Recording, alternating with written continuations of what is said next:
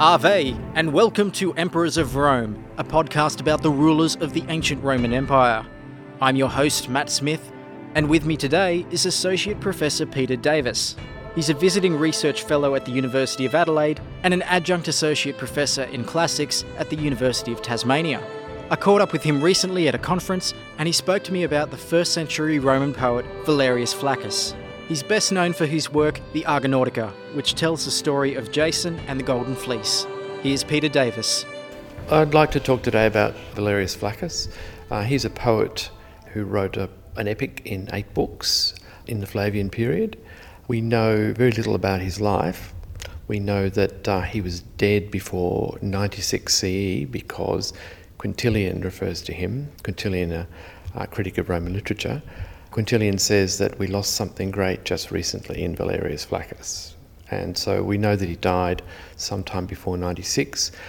We know that um, he was alive in Vespasian's time. He addresses Vespasian in his first book.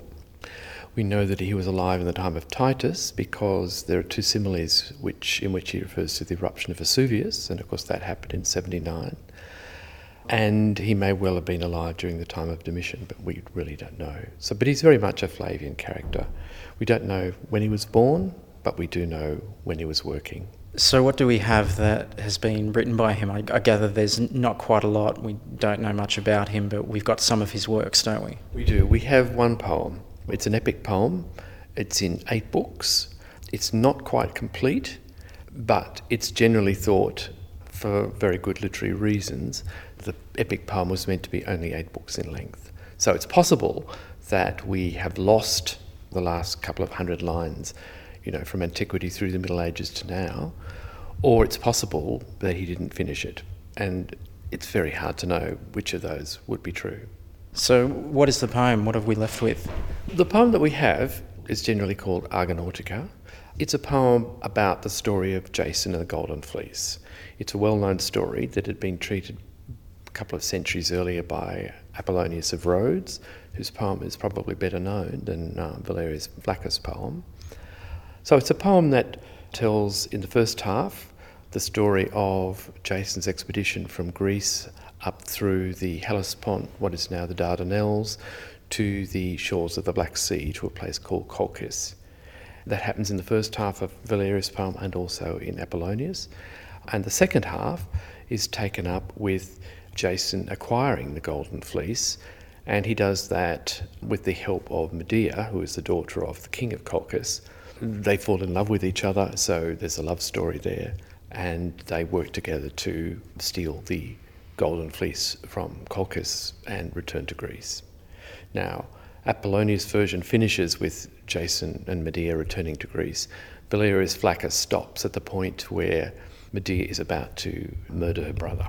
So, not really that much further from the end, I suppose, if he was following it closely. No, that's right. I mean, it's pretty clear that, that Valerius didn't include the return journey, I think. That would require quite a few more books. And as I said, there are very good reasons for thinking that the poem ended with Book 8, that it's an eight book poem. My own view, and it's not an original view of mine, but my own view is that the poem was going to end with Medea's killing of her brother. He doesn't quite get there in the poem as it is, and there are reasons for thinking that that would give it an ending very similar to the ending of the Aeneid, which ends with Aeneas killing Turnus, and this would end with Medea killing her brother. And that would make sense because uh, Valerius clearly uses a lot of Virgilian techniques, and a lot of his language is modelled on Virgil. So Virgil gets a lot of comparison to Homer, but it sounds like Flaccus would have got quite a lot of comparison to the original? There isn't really an original because Apollonius of Rhodes is inheriting material from earlier sources as well, so that's just how it goes. There were actually Latin poems in between Valerius Flaccus and Apollonius, and there were certainly earlier treatments of the myth um, going back to the very early 5th century BCE. So everyone is really copying everybody else. But comparisons are kind of inevitable, aren't they? So why would Flaccus have been writing this? Is it making it for a new Roman audience. Yeah, absolutely right. That everyone would be comparing it with Apollonius. Um, Apollonius' poem was very prestigious, and so when I work on Valerius Flaccus, one of the things I do is compare it with Apollonius. There's an interesting thing to do because I mean, there are similarities, but comparison also shows up differences. In particular, uh, I would say that it shows the extent to which Apollonius has Romanized the story. So, for example, wherever the um, Argonauts sail, they seem to encounter places look, that look suspiciously like Rome. They go to a place, and we find out that in the constitutional arrangements, there's a, there's the people, and there's the Senate, and there's also a tyrant. So the situation wherever they go is similar to the situation in Rome. Uh, and of course, when they get to Colchis, which is where the last four books of Valerius Poem, so I'm getting them confused. Valerius Poem is set. Uh, it's exactly that kind of situation. So he's quite specific. There are patres, there are senators, there's the vulgus, which is a kind of contemptuous term for the people, and there's the king, there's a tyrant, Aeetes. So it's very much a poem that's about Rome. There are other things too. He clearly has borrowed ideas from Virgil in the sense that this poem is a poem in which there is a divine plan. The divine plan concerns the shifting of power from the east to Greece and then to Rome. Valerius is very much concerned with the Roman Empire, and you could certainly see a voyage of this kind as being analogous to, as leading to empire. It opens up new lands. It's also worth noting that Valerius likens Jason to Vespasian. The aspect of Vespasian that he picks on is the fact that Vespasian sailed to Britain, because Vespasian was one of the generals uh, Claudius' invasion of Britain in 43 CE. So Vespasian is said to open up the sea, just as Jason opens up the sea. So there are analogies between Jason and, and a Roman conqueror. So, what is his motives for writing this then? Is to praise the new imperial family then? I would say no. I would say that he offers a critique of the imperial family, and I would say that because the consequences of the voyage turn out to be mainly negative. And the main consequence is the bringing back of Medea to Greece. And one of the things, I mean, Medea, of course, is one of the best known figures in Greek and Roman mythology now, and she was the most popular figure on the, uh, the Roman stage in the Republic and subsequent periods, so the story is very well known.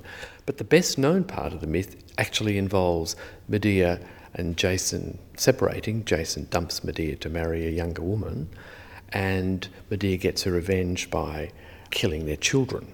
So in Euripides' play, um, and in various Roman plays too, Medea kills their children.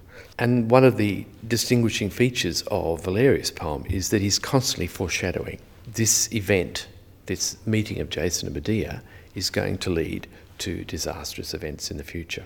Before we came into the room there, you said your mind's very much been on Valerius Flaccus. So, what is it about him that has kept you so occupied? I like the actual Latin. The writing is very elegant, it's very sophisticated, it's very clever.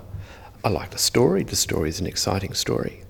It's a story of adventure uh, in the first half, uh, whereas Jason and the Argonauts sail to various places and encounter and have various strange encounters with different kinds of people. So they come to Lemnos, for example, a place where the uh, women have all murdered their husbands, and every male person except one has been killed.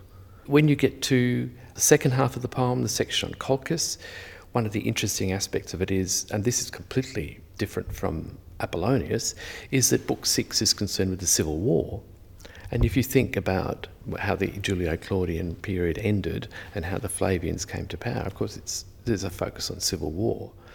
Jump back to the story of Lemnos.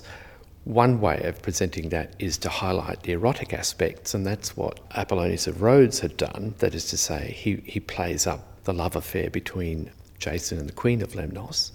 Valerius Flaccus doesn't say very much about that. He focuses on the killing and it's presented very much as a civil war, a war in which the women make war on the men and kill their husbands and fathers and sons.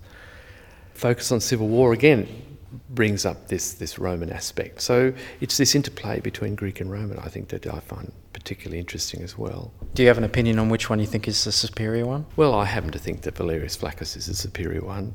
And I think you'll find that a lot of Latinists would agree with me, but I think you'll find that most people who work on Apollonius probably haven't even read Valerius Flaccus. Yeah. So they, they would certainly be convinced of the superiority of Apollonius. And this is the only work that we've got of him, but is there any kind of speculation on the other kind of works that we've lost of his or what he might have been writing? No, um, we have no evidence at all for um, what he may have written because we have so little biographical information that there isn't even speculation about what else he must have written. I mean, your question implies that he did write other things, and you would think he must have. It's, it's almost inconceivable that someone would take on the task of writing an epic. Epic, an epic is the most prestigious genre in the, the whole of the ancient world. It's very hard to believe that anyone could sit down and say, "Well, I'm going to write an epic," without having written anything at all. So he must have written other things, but we have no idea what those things might have been. The reason I, I kind of assume that he did is because he's been referred to as a great writer. Where the world has lost a great writer. That kind of infers that it's somebody who was fairly active and well known beyond this one work. That's a reasonable guess. But I would like to be able to give you some speculation. and, and classics are very fond of speculating when there's very little evidence, but we have none at all. That's Associate Professor Peter Davis, a visiting research fellow at the University of Adelaide and an adjunct associate professor at the University of Tasmania. And you've been listening to Emperors of Rome. If you like this podcast, you can subscribe to it on iTunes. Please leave a review there, as reviews help rankings and that helps other people find the podcast. You can like the Emperors of Rome page on Facebook. You can follow myself and Peter Davis on Twitter. I'm at Nightlight Guy, and Peter Davis is at Peter J. Davis 2. In the next episode of Emperors of Rome, and thank you, you've been very patient, Trajan. I promise this time, Trajan's coming.